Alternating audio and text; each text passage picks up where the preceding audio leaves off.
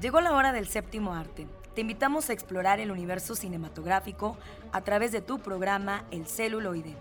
Entérate de festivales, talleres, música de todos los tiempos, ciclos, grandes leyendas, cartelera, adaptaciones, historias, entrevistas, recomendaciones, el eco de las ciencias y mucho más.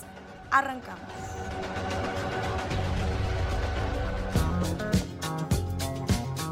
Amigos de Radio Universidad, es un placer estar con ustedes como cada sábado disfrutando de la información del séptimo arte. Quédense con nosotros, por favor, no sin antes agradecerle como siempre en los controles a las manos mágicas del señor Eduardo Carrillo, que dirige y estructura todos los contenidos que vamos grabando en este programa para ustedes.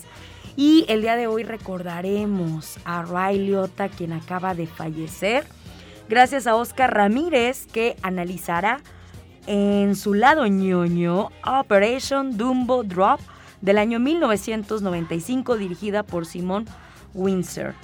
Y también, si se quedaron con ganas, pues Carlitos Buendía seguirá con la trayectoria de Ray Liotta, analizando una de las mejores películas de gángsters, titulada Goodfellas. La conocimos aquí en México como Buenos Muchachos, donde tenemos a Ray Liotta junto a Robert De Niro y Joe Pesci, dirigidos por el maestrazo Martin Scorsese. Así que estaremos recordando. Y también, con motivo de su natalicio, a Marilyn Monroe, quien admiraba la cultura mexicana y tuvo una amistad muy cercana con Emilio el Indio Fernández, y para ello Alex Jara la recordará en Época de Oro, y a Sally Enríquez también estará con nosotros en Cine Debate y las recomendaciones de Cinema Cuarentena. ¡Arrancamos! Homenajemos al cine de ayer. Época de Oro. Actriz, modelo y cantante estadounidense, famosa por interpretar personajes cómicos de rubia, que la catapultaron al símbolo sexual más popular de la década, desde los cincuenta a los sesenta. Hoy, en Época de Oro, recordaremos a Marilyn Monroe. Bienvenidos. The French are glad to die for love. They delight in fighting duels. But I prefer a man who and give expensive. Ya estamos en el lado nostálgico del programa El Celuloide. Gracias por acompañarnos una vez más, amigos radioescuchas. Excelente sábado de cine para todos ustedes. Como acaban de escuchar, este primer programa de junio lo vamos a dedicar a Marilyn Monroe. Marilyn Monroe nació un primero de junio de mil novecientos veintiséis. Se crió en el centro de la poderosa industria del cine, Los Ángeles, donde pasó la mayor parte de su infancia en hogares de acogida y orfanatos, hasta que se casó a los dieciséis años con el primer matrimonio de tres, James Doherty. Con ello, la convulsa vida privada de Monroe recibió demasiada atención. Después de James Doherty, llegó la estrella del béisbol retirada, Joe DiMaggio, y tras él, el dramaturgo Arthur Miller, con quien llegaron a ser tremendamente publicitados hasta su divorcio cinco años más tarde. Marilyn quedó en sexto lugar en la lista de la American Film Institute, de las más grandes estrellas del cine femenino de la Edad de Oro de Hollywood. Y eso reforzó la idea de que era una de las estrellas más comerciables de la industria. México quedó fascinado la noche del veintidós de febrero de mil novecientos sesenta y dos. Marilyn Monroe llegaba de incógnito a la ciudad. Lucía un vestido verde amarillo. Antes de que alguien la reconociera, subió a un automóvil que la llevó a Avenida Reforma, al Hotel Continental Hilton, que luego se le conocería solo como Hotel Continental. En la puerta de su habitación había un enorme letrero que decía: "No se admiten visitas". Dos días después, Una multitud abarrotaba el salón tesoro del Hotel Hilton. Marilyn concedería una conferencia de prensa. Aburridos, después de una hora de espera, los reporteros y fotógrafos pretendían irse cuando apareció ella. Vestía un entalladísimo traje jersey de seda color verde nilo, demasiado sencillo. La rubia, copa de champán en mano, comenzó a contestar a los periodistas. De los mexicanos, dijo que eran hombres ardientes. De Brigitte Bardot, que era una encantadora mujer y que Frank Sinatra y Marlon Brando eran sus actores favoritos. Que con Joe DiMaggio nunca habló de béisbol y que aprendió mucho de Arthur Miller.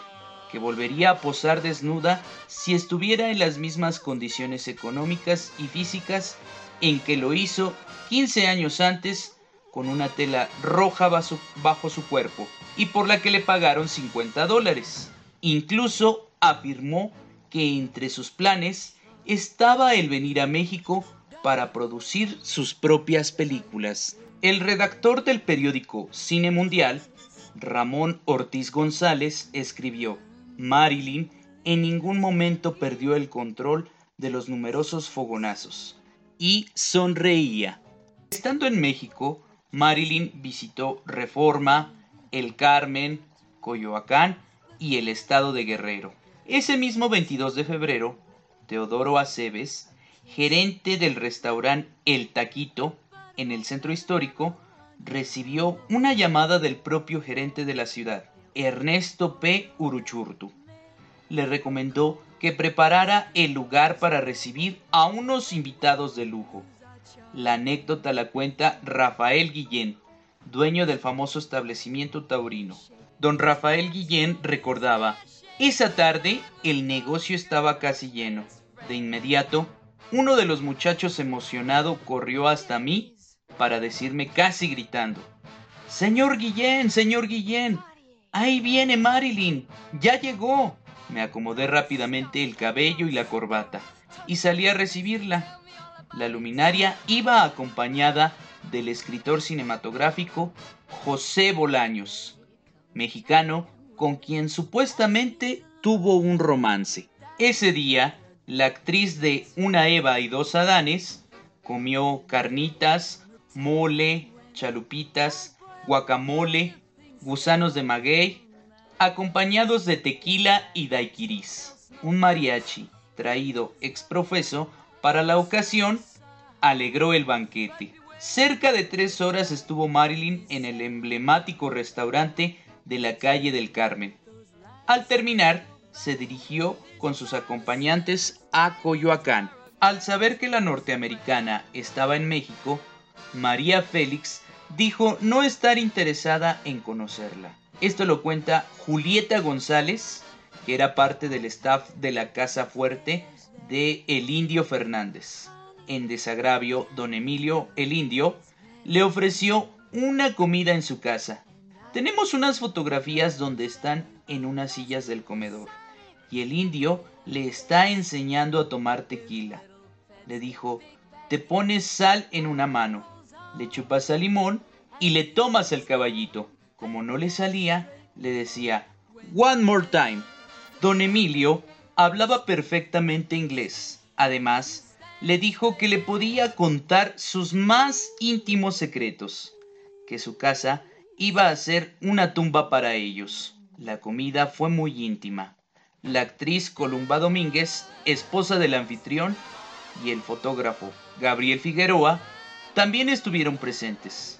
Esa noche, Marilyn Monroe durmió en la casa del director mexicano, en la calle de Dulce Olivia. Julieta González relata que el Indio le regaló a su huésped un par de cómodas de caoba para la casa que acababa de comprar en Estados Unidos. El símbolo sexual del siglo veinte partió de México el tres de marzo. Acapulco y Taxco fueron los otros puntos que visitó. Horas antes de su vuelo, donó diez mil dólares al Instituto Nacional de Protección a la Infancia, en presencia de la primera dama Eva Sámano de López Mateos. El domingo cinco de agosto de ese mil novecientos sesenta y dos, Marilyn apareció muerta en su casa. Las notas periodísticas decían que el cuerpo marcado con el número ochenta y un mil ciento veintiocho de la sala treinta y tres del depósito de cadáveres de Los Ángeles llevaba más de un día sin ser reclamado. En la papeleta no aparecía el nombre de la estrella que tantas veces iluminó las marquesinas, sino el de la mujer de treinta y seis años, Norma Jean Baker. Fue hasta el siguiente día que Joe DiMaggio recogió los restos. Cada nota de las siguientes entregas luego del suceso revelaba el estado de absoluta soledad en que Marilyn murió. Las fotografías dejaban ver en la habitación de donde fue sacada sin vida dos cómodas de caoba mexicana.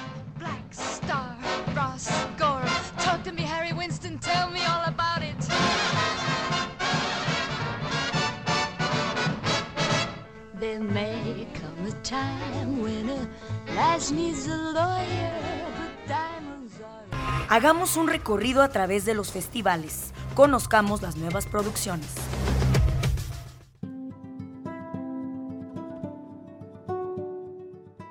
Muy bien, pues ya estamos con Sally Enríquez de I M E S Investigación con el Cine Debate para que nos hable de las recomendaciones del mes de junio en plataforma y esperamos pronto la actividad presencial. Bienvenida, Salia. Ay, muchas gracias, Pati. Como siempre, un gusto compartir contigo y con tu audiencia estas recomendaciones cinematográficas. Pues, eh, como bien lo dices, tienes toda la razón. Ya estamos a punto de regresar a las sesiones presenciales. No nos gustaría dejar las recomendaciones porque igual y para quien no nos puede acompañar de manera física, pues puede eh, revisar las películas también en su tiempo libre. Fíjate que este mes de junio este, el, el ciclo tiene que ver con las paternidades. Y bueno, todo es a propósito o en torno a la celebración de, del Día del Padre, ¿no? Que tenemos para este año, me parece que va a caer en dieci- domingo diecinueve de junio. Y la idea es presentar estas películas que abordan eh, las distintas formas de ejercer la paternidad. Muchas veces hablamos de las paternidades irresponsables, poco afectivas, etcétera, pero creo que lo que tendríamos que eh, poner sobre la mesa es la manera en que esos varones han aprendido a construir la paternidad. Y por supuesto que esa forma en la que los varones ejercen la paternidad tiene que ver como eh, su padre o su abuelo fue con su padre o su padre fue con ellos. Es decir, aprendemos a partir de patrones de conducta que vemos en nuestros cercanos, ¿no? Entonces, eh, creo que lo que valdría muchísimo la pena es eh, eh, examinar cómo hemos construido o cómo los varones construyen esa forma de crianza para con sus propios hijos e hijas, ¿no? Entonces, bueno, las recomendaciones. Empezamos con una película italiana que se llama Las llaves de la casa. Esta es una película del año dos mil tres y nos habla de la relación que tiene un padre con un, su hijo que nace con eh, una minusvalía física y mental. Él abandona a la madre del niño cuando se da cuenta que él nace con una discapacidad, eh, la madre fallece y pues él tiene que quedarse a cargo de este menor, ¿no? Entonces, la película nos retrata esta culpa que tiene el personaje por no haber estado siendo parte de la vida de su hijo, por todo lo que se perdió de su hijo y sobre todo eh, nos muestra como que esta parte de la ternura que hay en los niños, en las niñas, de este más allá de lo que haya pasado eres mi papá, ¿no? Y empiezan a crear como este vínculo o lazo afectivo donde aprenden a reconocerse en esta nueva relación de padre e hijo. Es una película muy bonita que además nos presenta el tema de eh, los cuidados, ¿no? Que habría que poner también en el centro de la mesa. ¿Qué pasa con las personas con discapacidad? ¿Qué pasa con los padres y las madres que tienen que estar veinticuatro siete al cuidado de un menor o de un adulto con discapacidad, ¿no? Entonces la película también nos hace reflexionar un poco sobre esto, sobre eh, qué pasa con los padres y las madres que tienen que abandonar como su propia vida personal para poder estar a cargo del cuidado de sus hijos e hijas. El diez de junio tenemos otra película que, bueno, esta es como más, más conocida. Por cierto, en este caso eh, sí voy a colocar las ligas para que las puedan ver de manera libre en YouTube. Esta es De padres a hijas. Es una película protagonizada por Russell Crowe y nos narra la relación de un padre y su hija durante veinticinco años. Y es la historia de un padre que también de alguna manera este, tiene que luchar con una enfermedad mental y cómo tiene que uh, dejar a su hija pequeña al cuidado de su cuñada eh, y del esposo de su cuñada, porque ella no es, él eh, por esta discapacidad que tiene o que va adquiriendo mental, no puede hacerse cargo de la menor. Entonces la, la niña llega a su adolescencia, a su juventud y a su edad adulta pues carente de este afecto o de este amor, ¿no? Hay una escena en particular donde ella dice, ¿cómo puedo involucrarme sentimentalmente con una pareja cuando la persona que tenía que amarme, que tenía que estar incondicionalmente para mí, no lo estuvo y demostró que no me amaba? Entonces, eh, pues aprendemos también de esta construcción, cómo nos relacionamos con nuestros padres o esta figura masculina en nuestra vida que es pues nuestro papá, y cómo eso también en algunos casos pues puede llegar a relacionarse con cómo nos relacionamos con las personas del sexo opuesto, ¿no? Ya, ya en una edad adulta. Muy bonita película. Y bueno, también trae a la mesa el tema de la discapacidad, ¿no? Porque el padre no es que la haya querido abandonar, sino que físicamente está imposibilitado para poder hacerse cargo de ella. Y por último, eh, esta película quisiera decirte que lo más seguro es que la vamos a tener de manera presencial. Eh, la película es Kramer contra Kramer. ¡Ah! Sí. Siempre le he querido ver. Muy buena película, ah. este, ya de, del año mil novecientos setenta y nueve, uh-huh. pero tiene muchísimo material como para que estemos analizando eh, justo esto de lo que te platico, cómo construimos las masculinidades, cómo construimos la paternidad. Y bueno, la, la sinopsis nos dice, la ordenada vida de un ejecutivo se transforma cuando su esposa decide marcharse de casa y le deja a cargo de su hijo eh, menor de edad, ¿no? Y entonces la, la, muchas de las escenas son como emblemáticas para poder determinar estas relaciones, ¿no? Por ejemplo, ella hay una parte donde dice, es que yo estaba casada, pero me sentía completamente sola en el ejercicio de la crianza. O sea, él no era un padre involucrado, ¿no?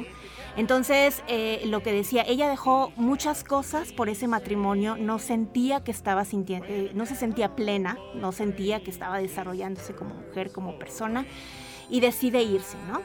Y entonces él empieza, pues, a fuerza a establecer una relación, pues, mayormente afectiva con su hijo.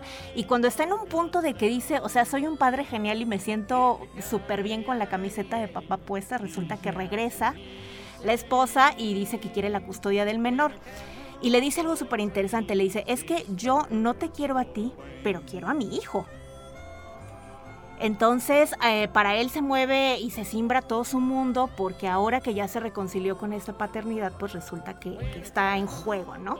Y bueno, no es que les vaya a, a decir el final, ni mucho menos, pero creo que nos da muchas lecciones de vida, ¿no?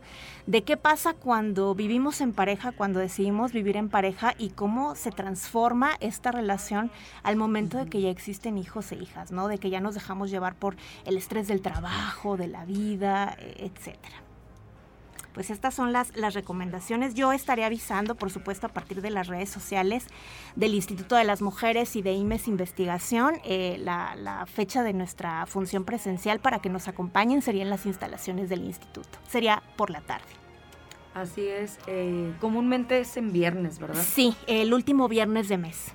¿Y empiezan a qué hora? La pro- ¿Es primero la proyección? Sí, es la proyección. Empezamos cuatro treinta. Ah, ok. Y luego uh-huh. viene ya la, la discusión. Exactamente. Oh, perfecto. Pues te agradezco mucho, Azalia. ¿En julio tendremos cartelera? Eh, julio es periodo vacacional, ah, entonces ahí sí descansamos, sería hasta agosto. Perfecto, pues como siempre es un placer y pues aquí te esperamos para que nos anuncies la cartelera de agosto. Muchísimas gracias, Pati. Continuamos. And be with me forevermore. I rage against the trials of love. I curse the fading of the light. Y llegó el momento de las recomendaciones. ¿Qué hacer en este fin de semana?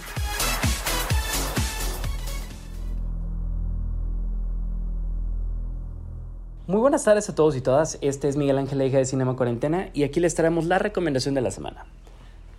Como en cada episodio lo hacemos, quisiéramos recomend- eh, recordarles que nos encontramos participando en el reto Cinema Cuarentena, el cual consta de una lista de cincuenta y dos categorías, una para cada semana del año, en donde iremos recomendando diferentes, uh, diferentes directores, diferentes eh, décadas en específico, películas que traten sobre movimientos fílmicos en específico, sobre géneros en específico, etcétera, para que así las recomendaciones nunca se terminen y aprendamos un poquito más sobre la historia del séptimo arte. Esta semana toca hablar de, de, de un género muy específico que tiene que ver con las películas sobre juicios. Eh, por lo tanto, vamos con nuestra recomendación, que esta semana se trata de Primal Fear.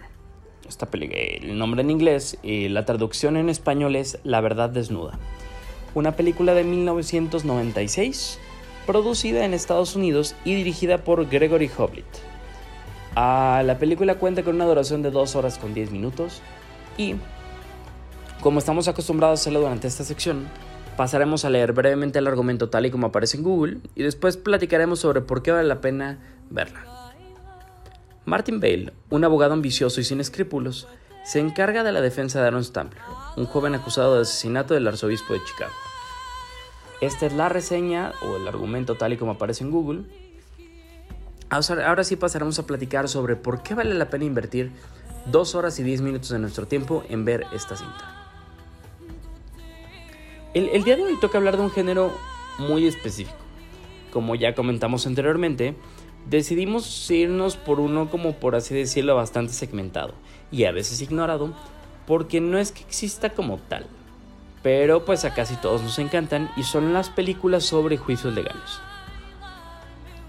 Por lo general, estos filmes tratan sobre cómo se lleva el proceso mientras nos llevan de un lado a otro, a la par de que des- vamos descubriendo nuevas pruebas y revelaciones que nunca antes nos hubiéramos imaginado, y en donde se nos hace dudar sobre nuestra misma moral al intentar ser jueces y muchas veces darnos cuenta de que estamos equivocados.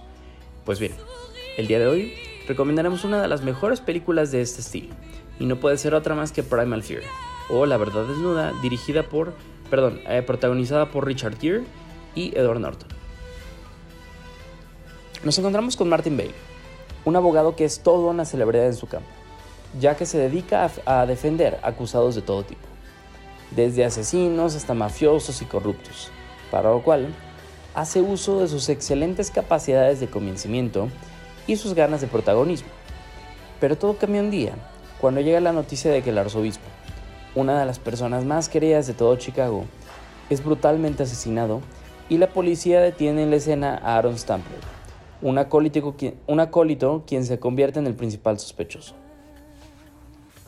Algo dentro de Martin le dice que este es un caso que vale la pena revisar, por lo que ofrece gratuitamente sus servicios a Aaron para defenderlo. Y a partir de esto, se destapa todo un caso de abuso sexual, corrupción, entre los más altos mandos de, la, de dicha iglesia y personajes políticos importantes. Así, de, de esta manera, uh, somos partícipes en una carrera contra el reloj entre el Estado, que busca la pena de muerte para Aaron, y el equipo defensor, quienes intentan evitar que el joven de diecinueve años muera por un crimen del que se, se dice inocente. Si por algo es famosa esta película, aparte de las escandalosas actuaciones de Richard Gere y de Edward Norton, la cual consagró de hecho su carrera y lo llevó directamente al estrellato, es, es aparte todo esto por su intrigante final. Un plot twist de esos que nos encantan, de esos que cambian absolutamente todo y dejan a cualquier espectador con la boca abierta. Así, Primal Fear se convierte en una de las mejores películas de su género, y que, como añadido, es de esas cintas que captará la atención de, eh, de todo público, no importa el espectador, todos quedarán maravillados. Y pues muy bien, esta fue la recomendación de la semana. Algunas otras películas que nos gustaría recomendar que traten sobre, sobre este tema son las siguientes. Ah, para empezar, la más importante de todas, que es doce hombres en Pugna, doce Angry Men.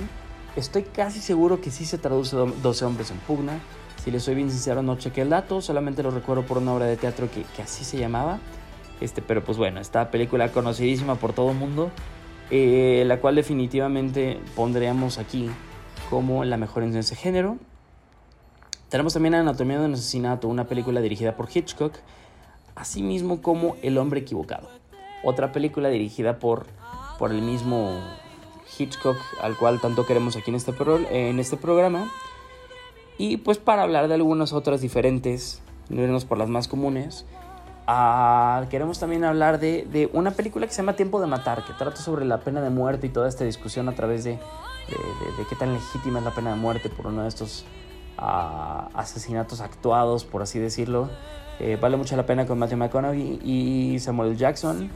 El caso de Edward Gale también trata sobre lo mismo. Tenemos también A Sangre Fría, la película que se, que basa, que se basa en el libro escrito por Truman Capote. Chicago, con el mismo Richard Gere. Y por último, J F K, una de nuestras películas favoritas, de estas que, que intenten desentrañar a misterios o, o teorías de conspiración, todo en torno, alrededor de, uh, del asesinato de, J, de John F. Kennedy. Pues muy bien, esta fue la recomendación de la semana. Queremos agradecerles por dedicarnos un pedacito de su tiempo para escucharnos en esta sección. Este fue Miguel Ángel, la hija de Cinema Cuarentena, y nos recuerden seguirnos en redes sociales como Cinema Cuarentena en Instagram y en Facebook. Así que muchísimas gracias y hasta la próxima.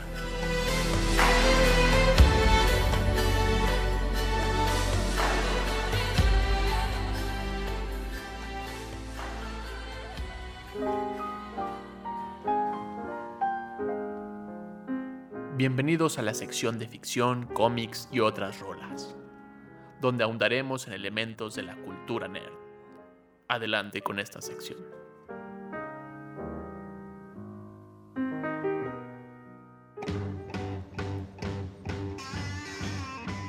Hola a todos, bienvenidos al lado ñoño del celuloide. Me acompaña Carlos Buendía, Lalo Carrillo en los controles, y hoy queremos compartir contigo una linda historia como chiste. Entra un soldado, un creyente, un elefante, entran a Vietcong y tendrán una gran, gran aventura contada desde la óptica de Disney.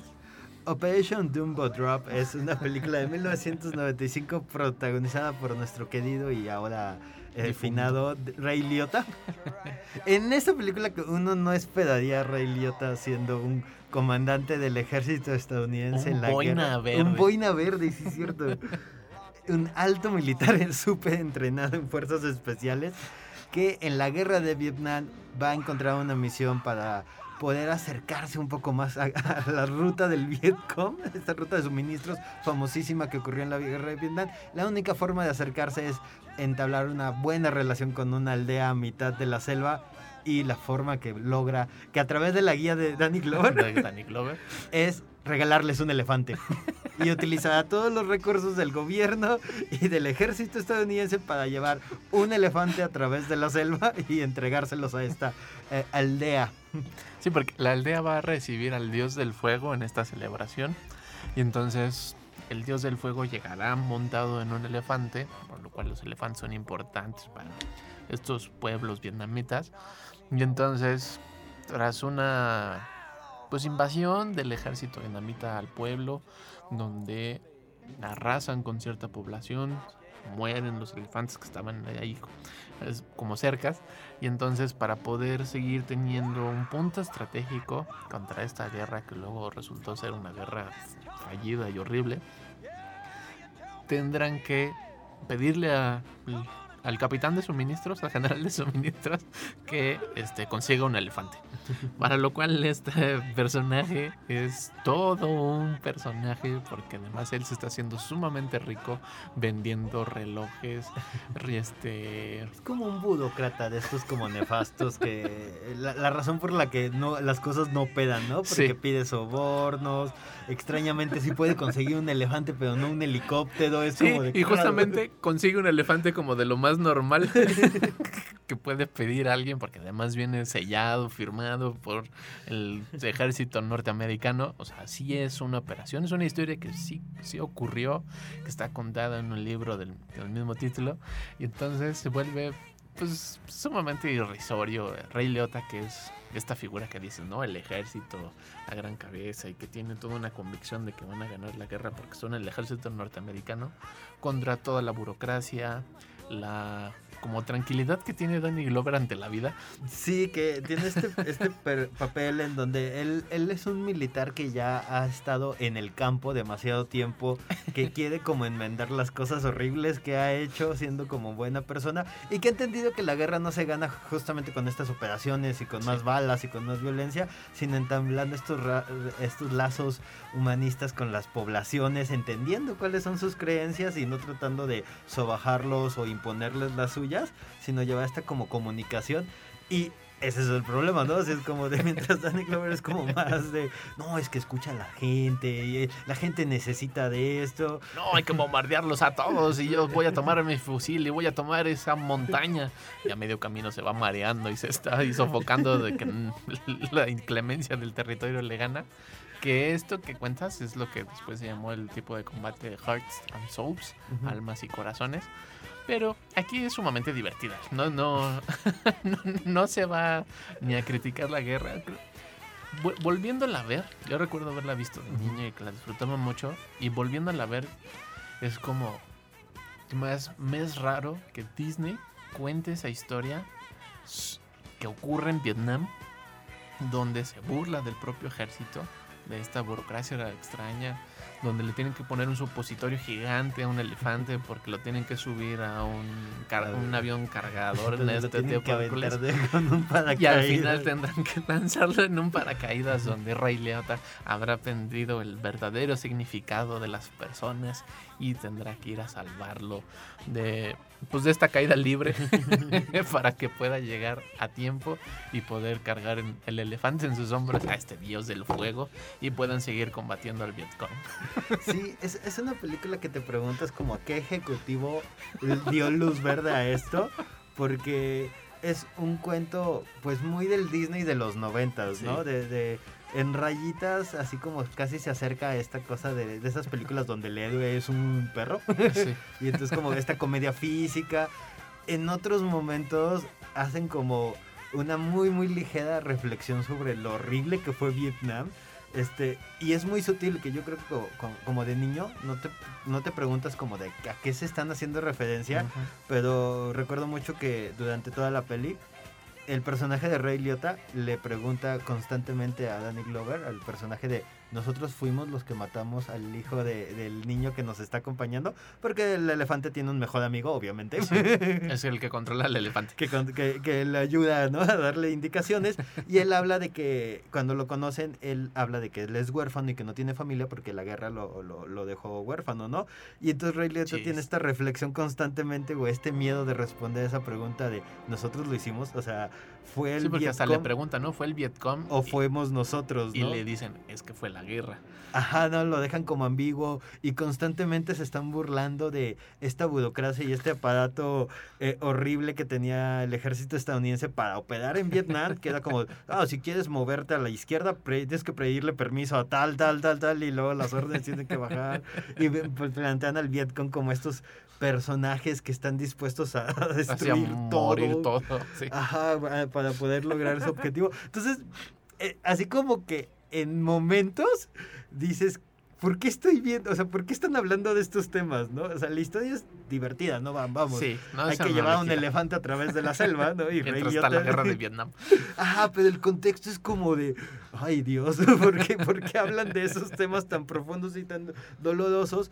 Porque sí es algo como que ya, en, o sea, cuando la película se produce en el noventa y cinco, ya es un tema súper tratado para la población de Estados Unidos cometió crímenes horribles en esa guerra, el Vietcong también lo hizo y fue algo horrible que, que ocurrió en Vietnam, y ahora sí es como esta cosa de, ay, vamos a contar algo buena onda, divertido, pero pues también no puedes negar dónde estás sí, parado. Eso es creo lo importante de la película, que quiere contar esta historia de estos tres personajes, el super religioso, el, el gran militar y el burócrata que quiere aprovecharse de cualquier cosa para poder llevar a este elefante y encontrar como cierta paz dentro de ellos mientras la guerra sigue existiendo. No creo que es interesante cómo se desprenden ellos de la guerra. Deja de haber guerra en la historia hasta que hay ciertos momentos de conflicto, porque pues tiene que haber algo que se mueva en la película, y van juntando como la peor patrulla de personajes imposibles. Sí, la, el equipo disparejo, ¿no? En donde está esta persona que le tiene miedo a la muerte porque ya mero está a punto de regresar a casa,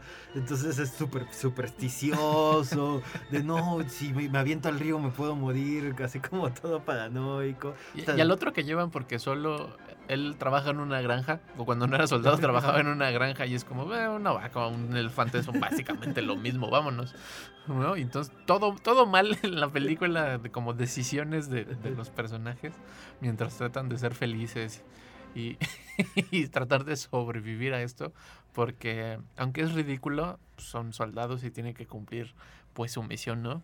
Y, y nunca como que se detienen a pensar, esto es sumamente tonto, esto es muy ridículo.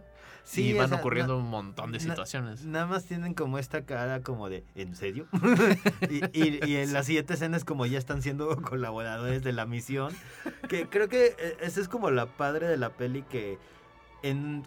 en el primer momento te venden esta ilusión de esto tiene sentido. O sea, llevar este elefante del punto A al punto B tiene completo sentido y no vamos a ahondar en esto.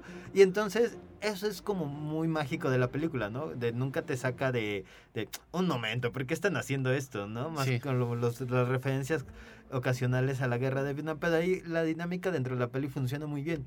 Y, y es divertida, y en algunos momentos no es, no es tan irrisoria así como en esta cosa payasa de la comedia física, pero se acerca y, y, y está padre, ¿no? O sea, como si sale. Porque sí es como, como este reto, ¿no? De cómo vuelves a un elefante dinámico. Sí.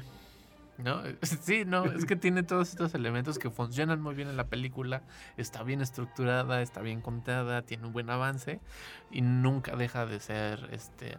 O sea, cuando digo que es ridículo, no me refiero a que esté como fuera de sí, sino las situaciones son tontas, pero funcionan. Es ridículo porque pues tienen que llevar un elefante. Y el problema de llevar al elefante es que ya se quedan sin supositorios para poderlo dormir. Y entonces todo se va complicando, porque pues, es una comedia, entonces todo deben de sufrir. Me gusta mucho esta escena cuando van cruzando uno de los ríos y se encuentran al... al navegante francés, que tiene por un lado la foto de Gerald Ford y por el otro lado el presidente Ho Chi Minh. Sí. Dependiendo hacia dónde va, es donde va a cambiar su postura. Y todo, todo es disparejo en, en, en la película. Y en esa parte también, este personaje supersticioso le piden... que pareciera muy tonto durante toda la película, pero es, tiene una gran capacidad de dar coordenadas, de entender como el entorno y todo, pero está tan asustado de, de, del, del mismo entorno que no puede reaccionar hasta que tiene que rescatarlos y salvarlos. Y, y donde te das cuenta de que, o me recuerdo, que sigue siendo una película de Disney, es que nunca vemos morir a nadie. Hay explosiones, sí, no. hay balazos y todo, no, pero no, nadie muere en la, pantalla, ¿no? La mayor violencia es al, al inicio, que es como unos disparos y un elefante muerto. Sí. Y, y ya, de ahí en fuera es como una es como o, o, Apocalipsis ahora, pero como P G, como sí. para todo público. Sí, sí, o sea, y no que esté mal, sino uh-huh. me llama la atención cómo está tratado y justo, ¿no? Volverla a ver es como qué rara película. En su momento haber sido una gran historia que todo el mundo se emocionó, porque no toda la guerra es, es tragedia, pero ahora sí es como de, oye, sí, ahora está raro, ¿no? Esta película sí fue como muy directo a V H S, sí. Entonces... el público que la llegó a ver, pues eran niños que tal vez vieron un elefante en la portada y, y rentaron, compraron la película. Es muy probable, por eso la vi. Ajá, y entonces es como de, el público que la terminó viendo no se dio cuenta o, o no tenía este bagaje cultural sobre, un momento, ¿qué están haciendo? Un momento, ¿por qué hacen referencia? Porque está muriendo. Eso es un crimen de guerra, ¿no? Porque está muriendo gente inocente en la guerra. ¿Ya la vieron? No, escríbanos a nuestra página de Facebook, estamos como El Celuloide, y ahorita continuamos con más aquí en el mil ciento noventa del A M.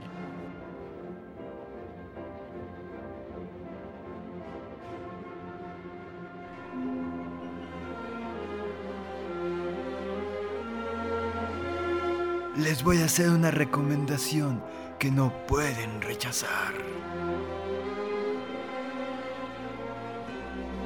Escucha bajo tu propio riesgo. Hola amigos y amigas del celular, de aquí en esta emoción. De elefantes que vuelan. De elefantes que vuelan y el licenciado que ya se está desmayando. Perdón por asustarlo. Pero el día de hoy seguimos hablando de películas de Ray Liotta. Lo queremos, lo extrañamos. Ojalá encuentre paz ahí en el otro lado.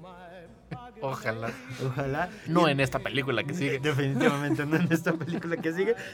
Que sí es un cambio muy radical. Aquí Ray Liotta ya no va a cuidar elefantes y entablar lazos con una comunidad, sino más sí, bien... Sí entabla lazos con una comunidad. La comunidad mafiosa italiana de Nueva York.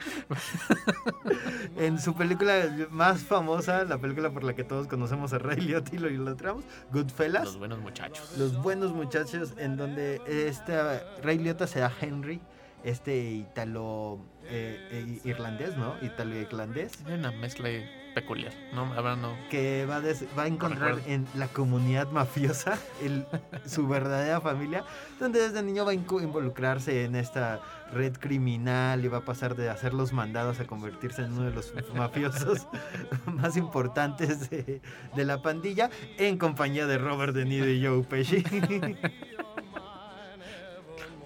Esta película creo que marca como esta postura del mafioso, ¿no? Hay como grandes películas alrededor de este tema: El Padrino, Buenos Muchachos, Casino, eh, la mitad pandilla de, de hecho Scorsese, la pandilla americana, todo lo que ha hecho Scorsese. Y entonces, pero esta película sigue siendo, creo, el, el gran hito, el gran momento. Es una película larga. No solo en lo que dura, sino en lo que abarca, ¿no? Desde que pues, Ray Liotta, el personaje de Ray Liotta es un chavito, hasta que se convierte en, en el gran matón y con, se meten en un problema horrible por no haber ido a la escuela. Yo estoy casi seguro por no haber ido a la escuela. Que empiezan a matar al que no deberían haber matado se, y empiezan a mentir dentro del mismo grupo que toda la película constantemente está diciendo no vas a mentir, no vas a echar de cabeza a nadie y todo se va a ir al desastre. Y me gusta mucho la película justamente por eso, ¿no? Cómo se va deshaciendo la propia institución de la mafia por las, todas las fallas humanas que tienen todos sus personajes cuando se convierten como en adultos, en bien viejos, y como viejos que ya se aburrieron como de cierta forma de esta vida y la única que encuentran es meterse en problemas para darle cierto sabor a la vida. Sí, es una cosa muy curiosa porque esta película es como el antihéroe, ¿no? Pero, sí. pero ya no es como en Taxi Driver de, de igual de Scorsese, en donde es como que dices, ay, sí, pobre, ¿no? O sea, como sí. de, está horrible lo que le está pasando. Acá es como todo glamour, todo como exceso, como de... Se nota que va ese crecimiento del director que termina en El Lobo de Wall Street, ¿no? Donde puedes como espectador un poco confundir si lo están como apoyando o, o sí. lo están como eso. Pero realmente la película sí va mucho sobre cómo este personaje pasa de, de ser este niño, ¿no? Que idolatra a estos mafiosos, como el espectador suele equivocarse a la hora de ver Goodfellas, y termina convirtiéndose en una persona corrompida, en una persona que traiciona a los, a los suyos, porque todo esto está basado en la historia real de Henry, sí. que fue un mafioso que terminó este, siendo un testigo protegido del F B I cuando echó de cabeza a todos sus amigos a para toda poder la familia, salvarse. Sí. Y justamente como habla, como dices, ¿no? Es esta, esta cosa curiosa sobre es una familia, ¿no? Es, es una, un grupo, una comunidad que une sus lazos, que sabe lo que está haciendo y que todas las cosas que están, eh, relaciones que entablan, están diseñadas para protegerse, ¿no? Uh-huh. Es muy interesante como la, la voz de la esposa de Henry, que sí. de Samari, que la, la vamos este, escuchando su versión de cómo ella va entrando a un mundo este que desconocía, que todo se vuelve como en esta secta en donde te lavan el cerebro de todo está bien, ah, pues son los chavos, así son los hombres, ¿no? De repente son algo violentos, ¿no? Sí, y, ella es la voz de la cordura. Ajá, que luego la va a perder ella, cosa como muy, muy padre, cómo van construyendo estos personajes que son... Per- personas comunes y corrientes, ¿no? So, so, so, es un chavito que pues, obviamente le gusta más andar ganando dinero que sí, yendo a la escuela. escuela. Es ella que de repente dice, siento esta emoción, ¿no? De, se siente ilegal, se siente emocionante y pierden la cabeza y como esta misma comunidad que entabla durante toda la peli sus propias reglas, también son la, la misma comunidad que impulsa de, pues tienes que ser violento. Tienes que romper las reglas para sobresalir y se pone como el mismo pie la comunidad, ¿no? Sí. Crea los personajes y los alenta y esas mismas debilidades, esos mismos vicios son los que van a traer los hacia hombres. Abajo y va a hundir esta propia comunidad. Creo que eso es lo padre y emocionante de la película, ¿no? O sea, que no los enaltece, los retrata como son. Y cómo ellos mismos, como grupos, se enaltecen. Y mira, ahí está no sé quién, ahí está Perenganito, ahí está Sutanito. Este recorrido que hacen en el bar, que mm, nombran como a yo, siete a ocho mafiosos. Yo ni dos veces. Y todo, no, no, no estoy como personajazos que solo ocurren sí. una o dos veces en toda la peli. Y, y como Mari, que como externa, se va adentrando al mundo de las mujeres. Las mujeres de los mafiosos también están como en otro nivel, en, viven en otro universo. Donde no se enteran de lo malo que están traba- haciendo sus esposos, la gente con la que están ellos mismos son como hasta cierto punto inocentes de, bueno, solo robamos lo que necesitamos y solo hacemos un bien mayor y todo, pero en la forma en la que se van expresando los personajes secundarios y terciarios van dando un como una gran fotografía de Estados Unidos que a mí me encanta. Hay, hay esta parte donde empiezan a robar camiones, que está el conductor que se baja a la cafetería, pide como un sándwich, le roban el les camión, entregan las llaves, les da las llaves porque pues si no lo van a golpear, matar y quién sabe qué más, porque está comprado todo ese, ese asunto, y habla por teléfono y dice que unas personas de color le robaron el teléfono, ¿no? Y ese tipo de cosas, creo yo, están en toda la película para siempre recordarnos en dónde está históricamente la, la película, que estos buenos muchachos, como dice en B-Movie, no son unos buenos muchachos. Y entonces este, da una narrativa muy padre y con esta violencia seria que, que tiene la película, ¿no? Es, me encanta cómo arranca, que van los mafiosos en el auto y dicen, ah, creo que se ponchó una llanta o algo se oye en la llanta. Se va, detienen a revisar la llanta y, y resulta que traen a un sujeto que está a punto de morir y lo acaban matando ahí. Y eso sería toda la el clímax y toda la historia para luego contarnos todo el crecimiento que tiene Ray Liotta, cómo, cómo son las reglas de la, de la familia, cómo se desarrollan, cómo crecen y al final pues se vuelven pues adictos al juego, adictos a las mujeres, adictos al alcohol, la vida fácil, y cuando tienen que meterse en problemas se meten en unos problemones horribles por querérsela zafar fácil. Sí, esto está como de, siempre va a haber como un, una, una forma de truquear, de, de tener sí. como un pase libre, ¿no? De yo no me voy a, yo no me voy a formar, ¿no?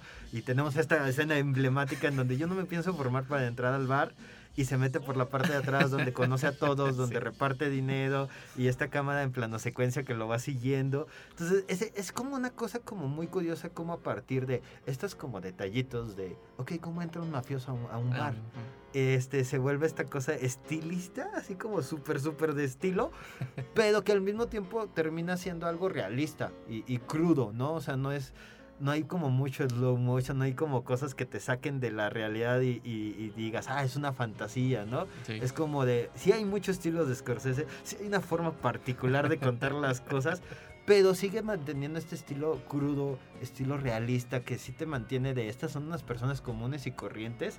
Puede ser tu vecino, puede sí. ser tú mismo, el que te va a terminar en estas circunstancias que en algún momento son ridículas, ¿no? O sea, como el de sacar la, el arma y disparar solo porque alguien no te ofreció un, unos hielos. No, unos hielos que acaba de ocurrir, acaban de matar a una mesera porque no quiso bailar con uno de los clientes y está ocurriendo, ¿no? Esto Ajá. que pareciera esta, esta ser un poco... destrucción social, ¿no? Sí. Que pareciera un poco ridículo. Sí, como dicen, ¿no? Esta, de, esta destrucción social que Scorsese pone la cámara en un lugar no lo suficiente lejos como para sentirte fuera de, pero tampoco para que te encariñes de ellos, ¿no? Como, como en una mesura. Y como hay un montón de cosas mientras va avanzando la cámara, a, en los costados o al fondo. A mí me encanta mucho esta parte de ¿cómo qué voy a hacer con estos abrigos? Estás viendo que es verano, pues guárdalos ahí donde guardo la carne y eh, luego vemos, ¿no? Y como todo, todo está mal, pero tiene que seguir avanzando en esta idea como de aprovecharse del otro hasta que se tienen que aprovechar de un amigo y entonces ahí ya todo empieza a cambiar porque el amigo también se quiere aprovechar de ti porque nadie se aprovecha de ti.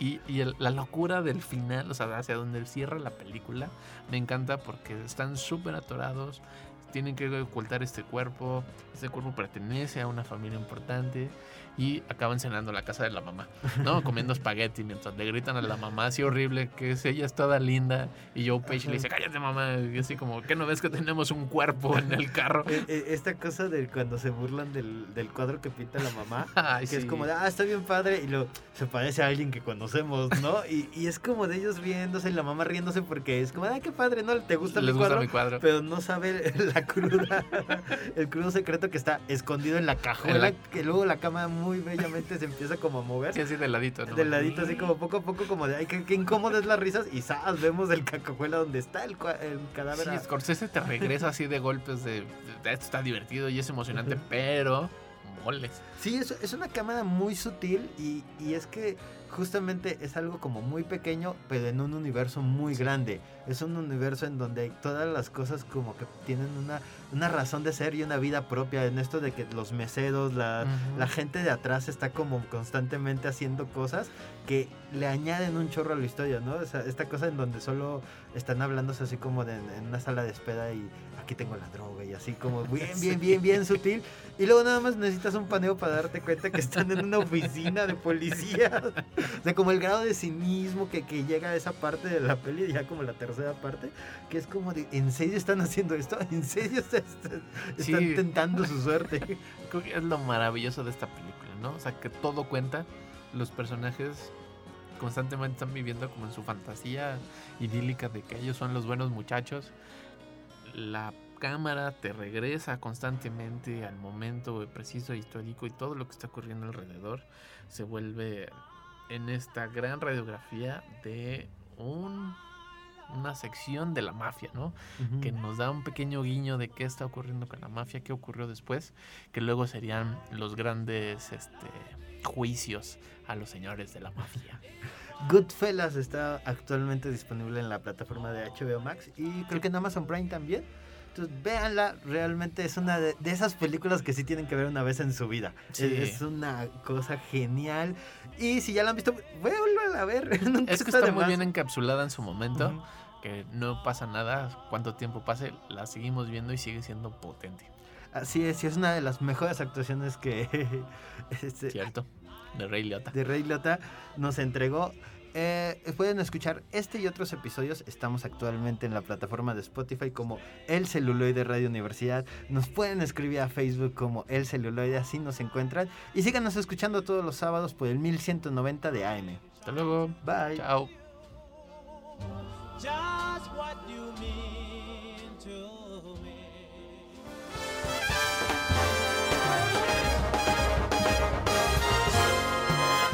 Esto fue El Celuloide.